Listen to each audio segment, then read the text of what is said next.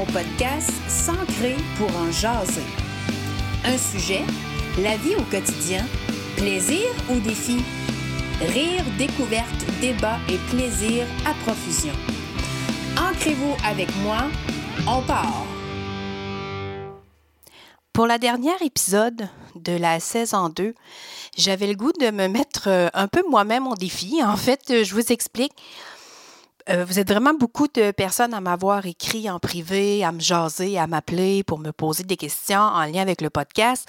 Et beaucoup de commentaires sont Céline, c'est super, les différents invités, mais on aimerait ça t'entendre parler de ton vécu, on aimerait, on aimerait ça t'entendre parler de certains concepts ou ta perception de certains concepts en lien avec le deuil, entre autres, en lien avec la santé mentale. Donc, euh, ben, je vous partage cette semaine un peu euh, tout le concept de l'acceptation du deuil, du lâcher-prise quand on est confronté à ça dans notre vie.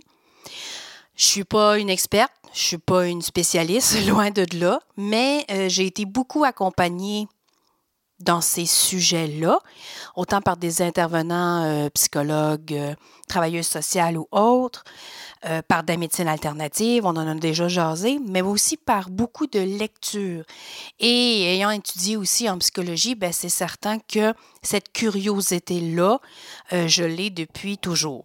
Surtout, ce que j'ai le goût de vous partager, c'est, c'est, le quotidien de ce qu'on vit, puis le résumé de beaucoup de recherches que j'ai fait avec différents intervenants. Euh, un deuil, pour moi, c'est pas juste le deuil d'une personne qui nous quitte sur cette terre. Un deuil peut être autant au niveau professionnel euh, qu'au niveau personnel. Ça peut être le deuil d'un rêve qu'on chérit depuis longtemps. Ça peut être aussi un deuil d'une perception qu'on a de nous ou de quelqu'un d'autre. Euh, le deuil d'avoir un enfant, le deuil d'un projet, le deuil d'une condition physique qui nous arrive ou d'une condition psychologique auquel on doit accepter cette condition-là. Bref, pour moi, le deuil a beaucoup, beaucoup, beaucoup de définitions. Mais l'élément central qui, pour moi, définit ce mot, c'est qu'il m'arrive quelque chose ou je subis quelque chose que je n'ai pas choisi. Je perds quelque chose que je n'ai pas choisi. Je résumerai ça un peu comme ça dans mes mots. J'ai le goût de vous parler de l'acceptation dans une situation qui nous arrive, dans une situation de deuil. Comment on fait pour apprendre à vivre avec cette perte-là? Comment on fait pour passer au travers les différentes étapes sans que tout déboule autour de nous puis qu'on perde nos repères? Comment on fait pour rester ancré, même dans la pire des situations où, où on est complètement chamboulé? Je suis convaincue que vous avez déjà eu des gens autour de vous qui vous ont dit Ah, fais-toi-en pas, ça va bien aller. Il y a de quoi de pire que ça. Tu serais sur un lit d'hôpital, ça ferait plus mal. Euh, donne-toi du temps, laisse aller le temps, tu vas voir, ça va aller mieux. Euh, un perdu, dix de retrouvé. Hein. on entendait ça souvent quand on était jeune puis qu'on perdait nos chums. Lâche prise, arrête de penser à ça. Arrête de penser à ça, là, pense à d'autres choses. C'est des phrases qu'on entend souvent, souvent dans notre entourage. Puis sincèrement, les gens ne sont pas mal intentionnés ou les gens euh, sont clairement là pour nous aider et nous encourager. Par contre, pour moi, c'est des phrases qui sont un peu... Euh, pas vides de sens, parce que c'est sûr que ça fait toujours plaisir quand quelqu'un nous encourage, puis essaie de prendre un peu de notre douleur, puis de la partager. Mais il y a des éléments auxquels il faut passer étape par étape pour arriver à accepter la situation, arriver à, je ne sais pas si le mot accepter est bon, mais du moins apprendre à vivre avec cette situation-là, cette perte-là, que ce soit une perte physique, une perte psychologique ou une perte d'un être humain ou d'un animal, à la limite, hein, parce qu'on a aussi des deuils avec nos animaux. Donc, je suis partie un peu de cette réflexion-là pour me dire qu'est-ce que j'ai le goût de jaser cette semaine? Puis aussi, bien, beaucoup de questions que j'avais eues à gauche et à droite des auditeurs. on entend beaucoup parler des fameuses sept étapes d'un deuil. Bon, euh, le déni, le choc, la douleur, la culpabilité, la colère, euh, le, marchandisage entre le bon et le méchant, euh, toute l'étape de douleur, de dépression, toute l'étape après ça de reconstruction et d'acceptation. J'ai le goût de les prendre une par une, puis d'apporter des exemples, d'apporter des nuances pour chacune des étapes, puis peut-être aussi apporter des modes de solution. Ou juste, parce que des fois, il n'y en a pas de solution, puis c'est vrai qu'il faut juste apprendre à vivre ce qui se passe à l'intérieur avec les émotions, puis c'est correct ça aussi. C'est un peu le message que j'ai le goût de lancer cette semaine. Quand on est dans la période de choc, hein, la première période, la première premier stade, si on veut, c'est-à-dire que c'est là où on apprend la nouvelle, ou c'est là où on réalise la perte qu'on a. Souvent, notre première réaction, euh, c'est soit d'être complètement dans le déni puis de se dire que ça se peut pas, ou à l'inverse, de se prendre comme une superwoman puis dire, bah, OK, il m'arrive ça, pas de problème. Je vais gérer la situation. Euh, je vais faire ça, ça, ça. Je vais appeler telle, telle, telle personne, puis je vais gérer euh, le problème qui est en train d'arriver. Pendant ce temps-là, on endort complètement les émotions et on est juste du côté rationnel, donc du côté fonctionnel de la situation pour contrôler la situation afin que les émotions fassent un peu moins mal. Moi, j'appelle ça un peu endormir dans le déni, ce qui est en train de se passer. Je prends souvent l'exemple que quand j'ai eu euh, mon arrêt de travail, euh, quand j'ai été voir ma médecin dans la situation familiale qu'on avait eue, euh, j'allais chercher juste un papier pour trois semaines pour aller faire l'enterrement à papa et revenir travailler après. Finalement, le trois semaines s'est changé en deux ans et des poussières. Donc, j'étais clairement dans le déni et dans le choc de cette situation-là, mais aussi, je faisais juste le mécanisme de défense que j'étais habituée de faire, de contrôler les situations et non vivre les situations. Donc, tu sais, cette semaine, ce que je veux aussi amener comme message, c'est qu'il n'y a pas de bonne ou mauvaise réaction ou de bonne ou de mauvaise réponse. On vit ce qu'on a à vivre étape par étape. Comme être humain, la beauté de notre chose, de, notre objet, de, nous-mêmes, euh, c'est qu'on peut juste s'améliorer quand on en prend conscience de comment on agit et on réagit avec notre environnement. C'est là notre plus grande force d'intelligence comme être humain et d'apprendre à vivre avec nos émotions. Je dis pas que j'ai bien fait ou j'ai mal fait dans une situation, mais je me dis que c'est la réaction que j'ai eue dans cette situation-là à ce moment-là. Donc, la période de déni, la période de choc, pour certaines personnes, c'est très long pour d'autres, c'est très court et c'est correct. L'important, c'est d'en prendre conscience. L'important, c'est de prendre le temps qu'il nous faut dans cette période-là.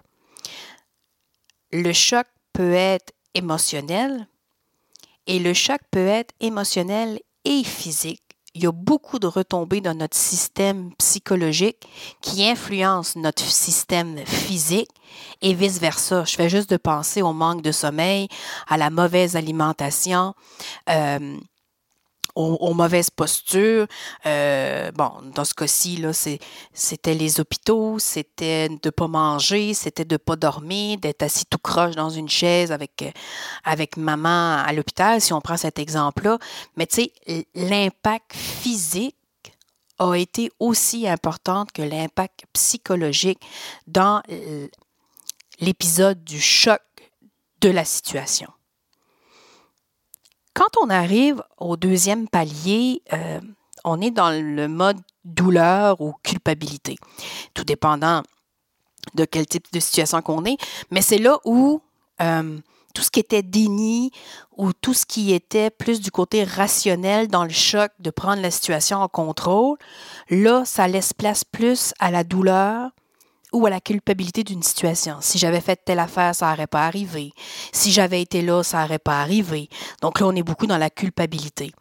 Dans la douleur, à l'inverse, on est dans ben, la Terre vient d'arrêter de tourner, je ne sais pas comment je vais faire pour me sortir de ça, j'ai plus de ressources, j'ai plus de repas. Donc là, on est beaucoup tourné vers soi-même.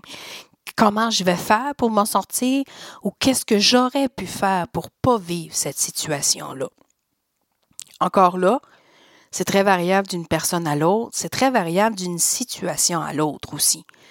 Ce que je tiens à mentionner, c'est que dans l'acceptation d'un deuil, peu importe la forme qu'il prend, il se peut que dans une situation X, tu réagisses d'une façon et que dans une situation Y, tu réagisses d'une autre façon complètement différente parce que ce pas les mêmes enjeux. Si j'ai un deuil professionnel à faire versus un deuil personnel où émotivement je suis plus impliqué, ça peut être très différent comme réaction de douleur ou de culpabilité. Ensuite de ça arrive souvent la colère. Pourquoi ça m'arrive à moi? Pourquoi ça m'arrive encore à moi? Euh, réaction de colère de voir ce qu'on a perdu, de voir la réaction de colère face à une situation, une réaction de colère face à des individus aussi des fois. Donc, tout ce chamboulement d'émotions est très dur, très difficile parce que euh, des fois, réaction de colère envers nous-mêmes aussi. Donc, euh, c'est un moment aussi où le côté psychique et le côté physique va, euh, écoutez, excusez l'expression, mais va écoper de cette situation-là.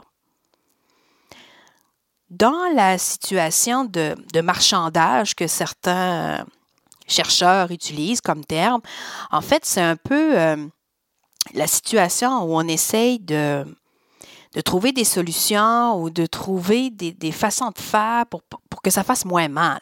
C'est là beaucoup où, en tout cas moi dans ce que j'ai lu, c'est là où je vois un peu les mécanismes de défense qui vont embarquer plus. Là. On, s'est senti coupable, on a eu de la peine, on est passé par la colère, puis là c'est comme si toute cette émotion-là venait nous... Euh, nous donner des forces pour trouver des solutions à gauche et à droite pour se sortir de cet inconfort-là, parce qu'on s'entend qu'il n'y a personne qui aime être dans ces émotions-là plus négatives.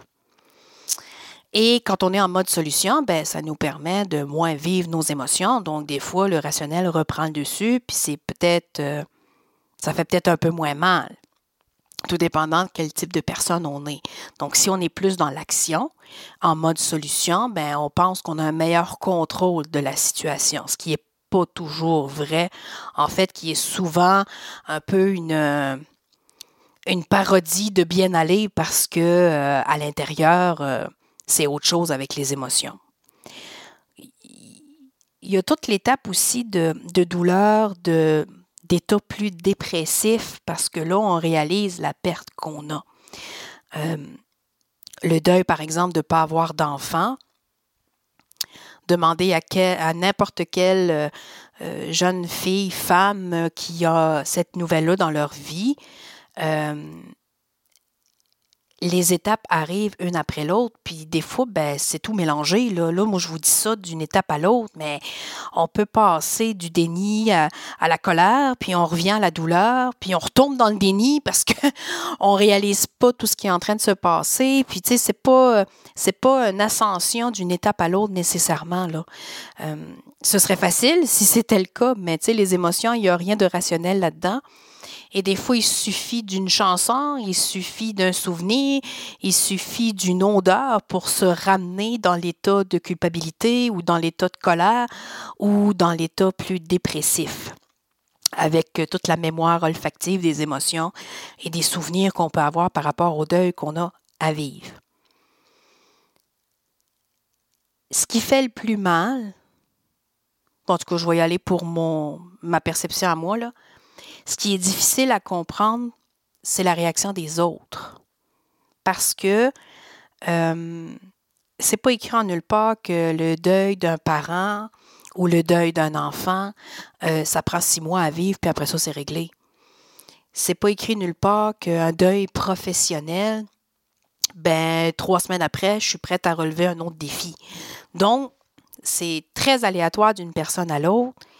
Et des fois, ben, on peut être dans la période de reconstruction et régresser un peu. J'aime pas le mot régresser. Puis en fait, euh, je pense à une de mes psychologues qui m'a accompagnée pendant longtemps, puis elle, ne serait pas fière de moi d'utiliser ce mot-là. C'est pas le mot régresser. C'est, c'est de vivre, de vivre tout simplement des émotions qui arrivent. Donc même si pendant une journée, je me sens un peu mieux, J'arrive à prendre ma douche, j'arrive à aller prendre une marche, j'arrive à lâcher un coup de fil à une de mes amies, puis de parler de la situation toute calme. Puis tout d'un coup, oups, c'est la colère qui reprend le dessus, ou c'est le choc, ou c'est l'état plus dépressif, ben c'est correct. Et c'est ça qu'on a de la difficulté parce qu'on a toujours été élevé en disant ben, on se relève les manches puis on avance. Puis tu l'as pleuré une journée ou deux, ben après ça, go, on avance. En tout cas, moi, dans ma génération, c'est toujours ça qu'on a entendu. Aide-toi, puis tu vas voir, ça va bien aller, puis sois positif, puis ça va passer, puis bon. Donc, euh, quand on a toujours été élevé de cette façon-là, c'est difficile de rester dans la période, si on veut, de, de reconstruction euh, pour prendre soin de soi. Puis c'est difficile de voir le jugement des autres parce que souvent, la reconstruction la plus longue, et on pense, est la reconstruction psychologique, mais la reconstruction physique en est pour beaucoup aussi. Euh, si je prends mon exemple, bon, j'ai été en arrêt deux ans et quelques, et quelques semaines, je peux dire que mon état psychologique est plus stable. Mais je réalise la fragilité que j'ai et je réalise mon état physique qui a été amputé un peu de toute cette de tout ce deuil-là, puis de toute cette acceptation-là, puis de chamboulement d'émotions. Donc, il faut se laisser ce temps-là et, ça fait partie de l'acceptation. Je pense que la journée où j'ai accepté cette situation-là, ça m'a permis d'en parler, ça m'a permis d'avancer. J'ai fait des pas de géant.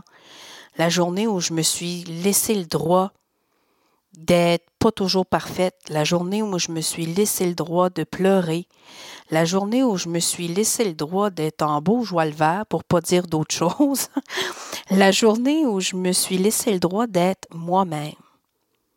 Même si c'est pas facile, même si ça fait mal. Euh, puis tu sais, quand je dis que c'est pas une ligne directe, puis qu'on des fois on retombe à l'étape 2, puis on vient à l'étape 4, puis ainsi de suite, le deuil d'un enfant, par exemple, tu sais, moi, ça fait plusieurs, plusieurs, plusieurs années. Puis il y a des journées où euh, ça revient très, très, très, très fort comme émotion. Puis après ça, je suis un bout sans m'en rendre compte. Puis tout d'un coup, oups, ça me rattrape. Puis c'est ça le, le cours de la vie. C'est ça le filon qui nous garde vivants et qui nous dit, OK, j'ai des émotions, je suis, suis pas juste une machine qui se lève le matin, qui va travailler, puis qui a des tâches, une to-do list, puis qui revient. J'ai des choses à vivre, j'ai des choses à revivre.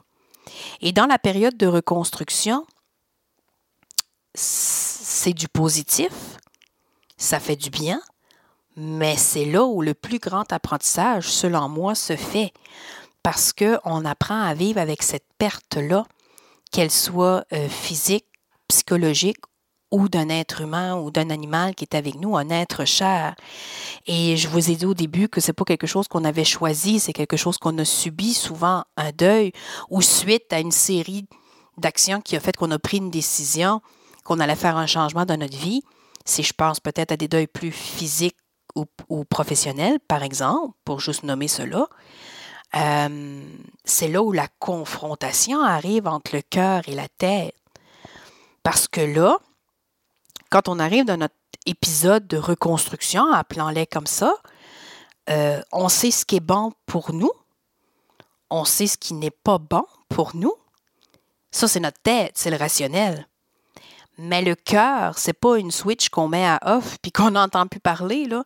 Le cœur, tout notre, notre système de valeurs, notre système d'émotions est toujours confronté par les décisions qu'on va prendre pour amener ces changements-là ou les décisions qu'on va prendre pour accepter la situation et vivre avec ce manque-là. Je pense qu'on peut jamais se remettre vraiment puis là, c'est, mon opinion à moi. Je pense qu'on ne peut jamais accepter le départ d'un être cher, euh, peu importe que ce soit la maladie ou un départ subi, une tragédie ou autre, un accident ou peu importe.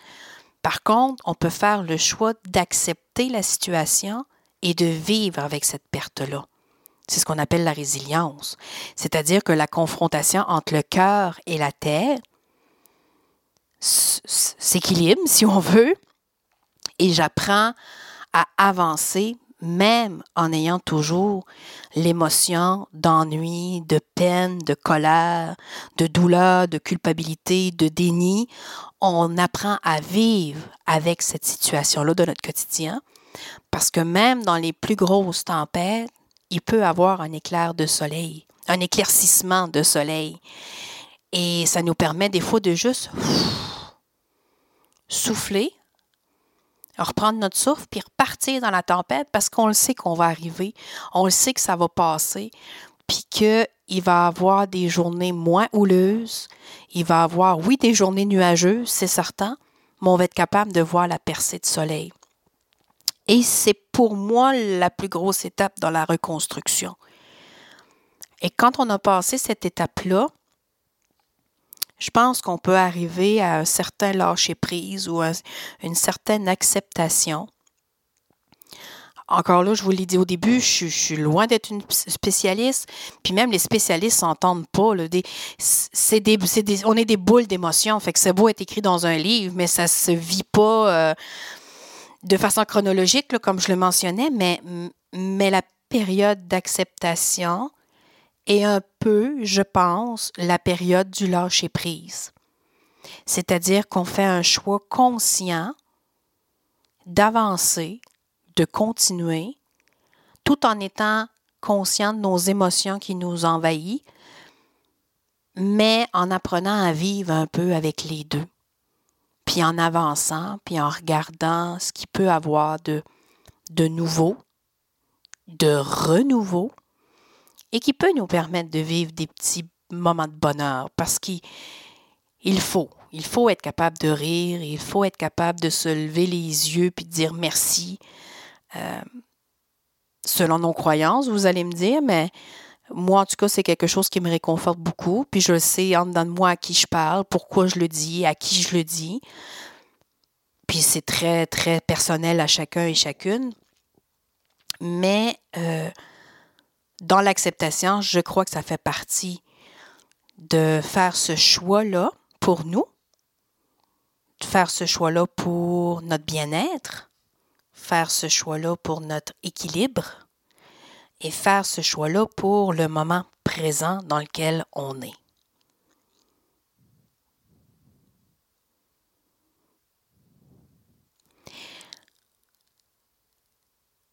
Dans les lectures que j'ai faites aussi, qui m'a le plus marqué, c'est de voir comment l'état psychologique avait un impact sur l'état physique. Je vous ai parlé beaucoup de, méditation, de pleine conscience, d'apprendre à vivre dans le moment présent. On en a parlé avec différents intervenants dans nos deux saisons de podcast. Mais sincèrement, le fait de prendre un temps dans notre journée pour apprendre à respirer régénère nos cellules dans le cerveau d'une façon incroyable. On sous-estime aussi l'impact de l'insomnie sur notre cœur, sur nos poumons, euh, sur toutes nos cellules qui se euh, ravigotent, si je peux me permettre l'expression, qui reprennent vie pendant notre moment de repos dans la, dans la nuit, dans notre sommeil. Euh, l'état de fatigue, l'état de fatigue physique, les douleurs chroniques. Et là, je ne parle même pas de stress et d'anxiété, je parle vraiment de douleurs physiques. Beaucoup d'études le démontrent, c'est directement relié à notre système des émotions, notre, notre système psychologique. Et il y a beaucoup, beaucoup, beaucoup de maladies qui découlent de problèmes à nature psychologique. Et il y a beaucoup, beaucoup d'états euh, physiques qui se rattachent aussi à l'état euh, psychologique. C'est pas dans un monde de charlatans, c'est pas dans un monde de licornes ou de lunettes roses, loin de là. Mais en quelque part, je pense que ça fait du sens. C'est-à-dire que on est un être humain dans son ensemble. On est un être humain avec un système physique, avec le cœur qui bat et tous les organes qui suivent, puis on est un être humain avec tout le système des émotions dans notre cerveau.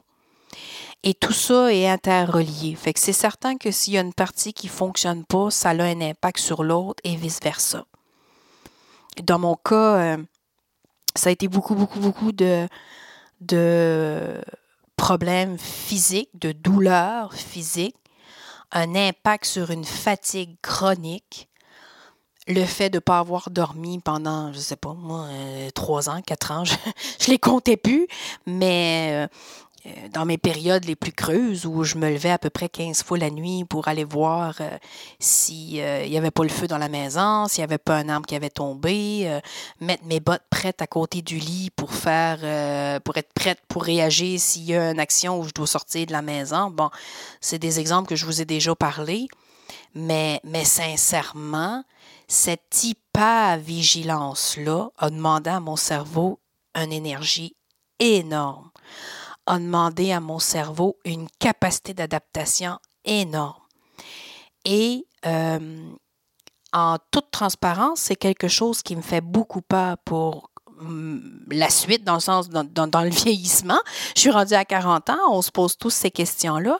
Et d'une façon très, très, très honnête, je me dis, ouais, j'ai, au-delà d'avoir vécu émotionnellement ce que j'ai eu à vivre, je me dis que j'ai certaines, certains éléments de mon physique pour une future qualité de vie. En même temps, étant anxieuse d'emblée, dans mon stress post-traumatique, j'ose pas trop penser à tout ça parce que je veux rester dans le moment présent, mais je, suis curieuse, je vais lire, je vais voir les impacts que ça peut avoir au cerveau, euh, au système nerveux, etc., etc., parce que c'est quelque chose que j'ai réalisé qui était vraiment interrelié. Vous savez, il y a, beaucoup de, de médecins de ce monde qui disent que beaucoup de cancers débutent par euh, un stress qui est accumulé ou euh, euh, bon, il n'y a pas d'études officielles là-dessus, mais quand même, tu sais que le stress chronique amène des difficultés physiques. c'est pas la première fois qu'on en entend parler, loin de là. Et sincèrement, en tout cas, pour l'avoir vécu, je je pense que ça a un effet direct. Ce qui m'amène un peu à, revenir sur l'étape de reconstruction. Puis dans l'étape de reconstruction puis d'acceptation, euh, c'est facile quand ça va mal de prendre les bonnes, les bonnes, euh, les bonnes habitudes. Hein?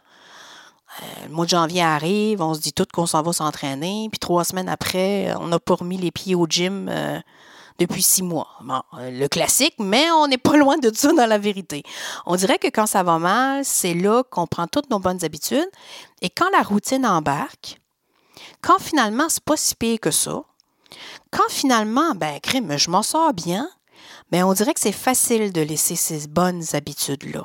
Puis je me prends en exemple en toute humilité, puis je sais que je suis certainement pas la seule. Quand j'ai recommencé à travailler avec mon retour progressif, j'allais marcher le matin, euh, j'avais des, je me faisais des moments de pause avec ma méditation parce que pour moi, c'est vraiment quelque chose qui m'aide beaucoup avant le sommeil pour diminuer euh, l'anxiété, puis les, les, les, les, images, les scénarios, etc. Puis petit à petit, ben finalement, c'est facile de retourner travailler.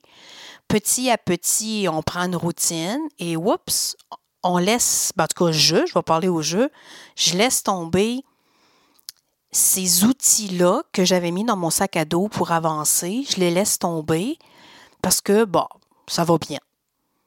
Et quand, euh, ça c'était à l'automne, quand les vacances de Noël sont arrivées, aux vacances des fêtes, ben là, j'ai repris mes bonnes habitudes parce que j'avais du temps. Fait que j'allais marcher à tous les jours, au faire de la raquette, je faisais ma méditation, mon yoga, et j'ai réellement vu le manque que ça m'apportait.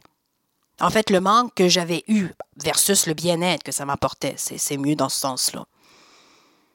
Et malgré tout ça, malgré l'intelligence que j'ai, malgré le fait que je suis une personne proactive, malgré le fait que je suis bien informée sur ma situation, sur les bons coups, les bonnes choses à mettre en place pour me protéger et me valoriser dans, cette étape-là, ben, on est rendu au printemps. Puis je réalise que j'ai encore de la difficulté à intégrer ces outils-là dans ma routine. Pas parce qu'ils ne me font pas du bien, parce que l'inconscient est tellement, mais tellement programmé à notre façon de faire qui est là depuis toujours, que d'amener le conscient à prendre le dessus, c'est un travail énorme. Énorme, énorme, énorme.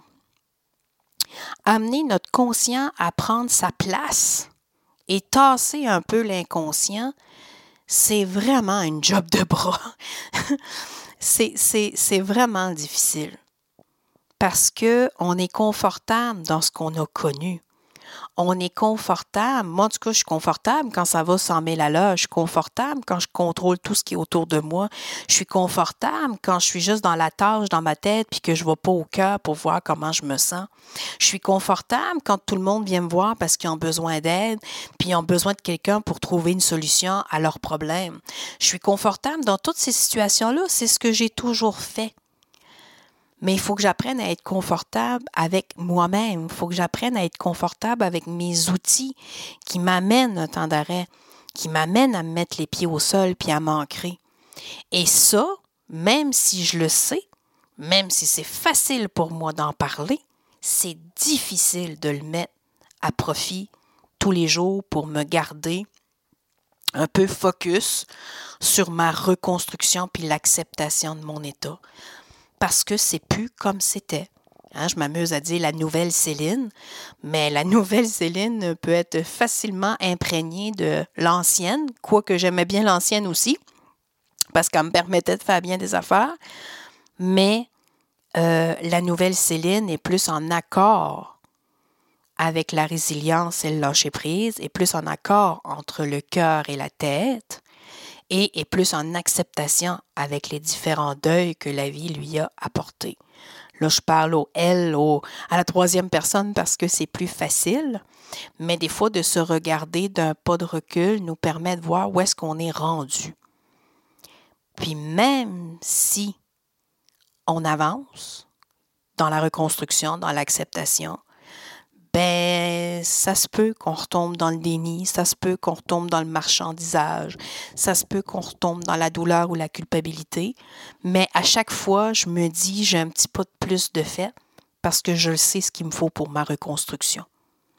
Fait que quand j'ai une crise qui approche ou quand il y a des moments qui viennent me déstabiliser, je le vis. Mais la bonne nouvelle, c'est que tout de suite, je vais dans mon sac à dos puis je sors le bon outil pour m'aider fonctionne pas toujours, vous allez me dire. mais euh, si c'est pas le premier, ça va être le deuxième. Si c'est pas le deuxième, ça va être le troisième. Mais je le sais que j'ai les outils pour avancer. Puis une crise qui pouvait durer 72 heures, ben, va peut-être en durer 3-4, puis je vais être capable d'en parler. Puis tout de suite, ouf, la pression va baisser. La tension va baisser et je vais laisser plus place à la vivre l'émotion, qu'elle soit bonne ou moins bonne. Puis en fait, on ne devrait même pas dire ça, une émotion bonne ou moins bonne. Une émotion, c'est une émotion. Il faut le vivre. Peu importe ce qu'elle nous amène, peu importe ce qu'elle nous apporte à l'intérieur, faut le vivre. En le vivant, on règle cette partie-là en dedans de nous, en notre cœur et notre tête, et le lâcher-prise et l'acceptation arrivent par la suite, en tout cas d'un peu plus positif.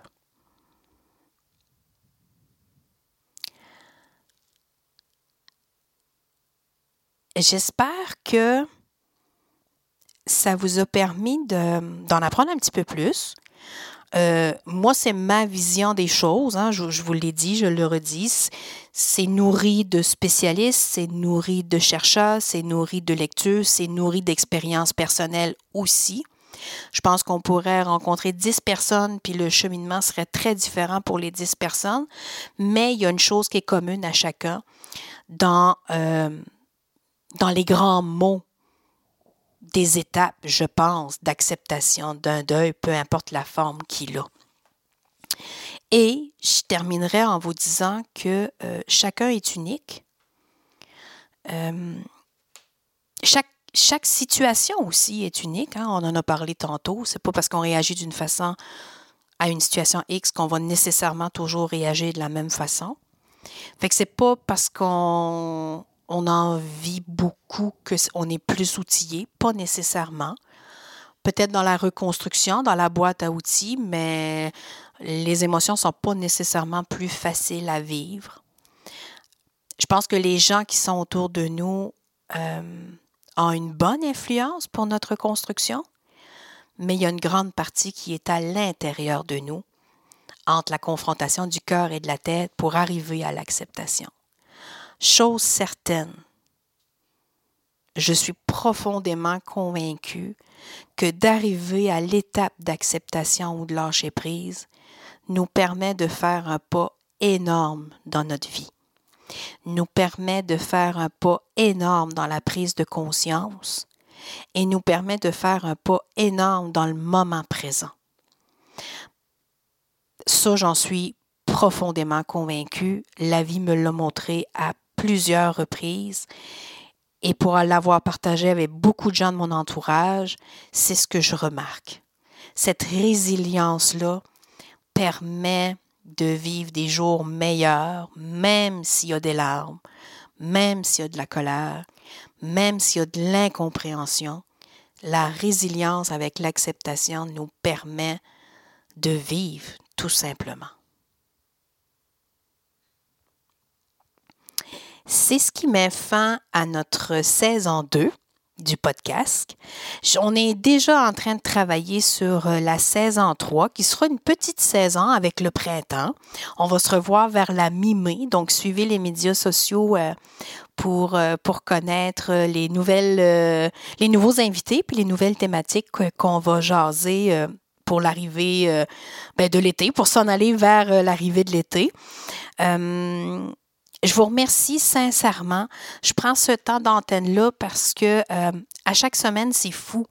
À chaque semaine, avec les différentes thématiques qu'on a abordées, j'ai toujours eu des témoignages, j'ai toujours eu des, des, petits messages à gauche et à droite de merci, de waouh, j'avais pas vu ça de cette façon-là, tu m'as tellement fait du bien, j'ai adoré entendre parler tel invité ou tel autre invité. Et ça, ben, pour moi, euh, c'est le, le, le, plus grand merci qu'on peut pas avoir. Là. Fait que, à mon tour, je voulais vous remercier. Et euh, beaucoup me disent que je leur fais du bien, mais je vous rassure que vous me faites le plus grand bien parce que je tripe au bout. J'adore ce que je découvre. Euh, j'adore de voir la portée du podcast puis l'impact que ça peut avoir dans la communauté. Et euh, ben, c'est une belle fierté que j'ai de pouvoir euh, rentrer dans votre maison, dans vos oreilles, dans votre balado à chaque semaine. Et c'est une fierté que j'ai beaucoup, beaucoup, beaucoup quand j'interpelle les invités, puis que spontanément, tout de suite, ils me disent oui. Ça, à chaque fois, ben, c'est une belle fierté parce que je me dis que on est là pour la bonne raison, c'est-à-dire de s'ancrer, de prendre un temps d'arrêt, puis de prendre le temps de jaser entre vous et moi de sujets euh, qui nous touchent dans notre quotidien. Alors, je vous dis à la prochaine.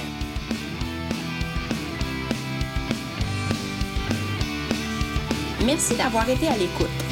Je souhaite profondément que ce moment vous ait permis d'être ancré avec vous-même. Soyez inspirant, soyez en mouvement tout en étant dans le moment présent. Continuez de me suivre sur mes médias sociaux et sites Internet pour connaître tous mes services et les événements à venir.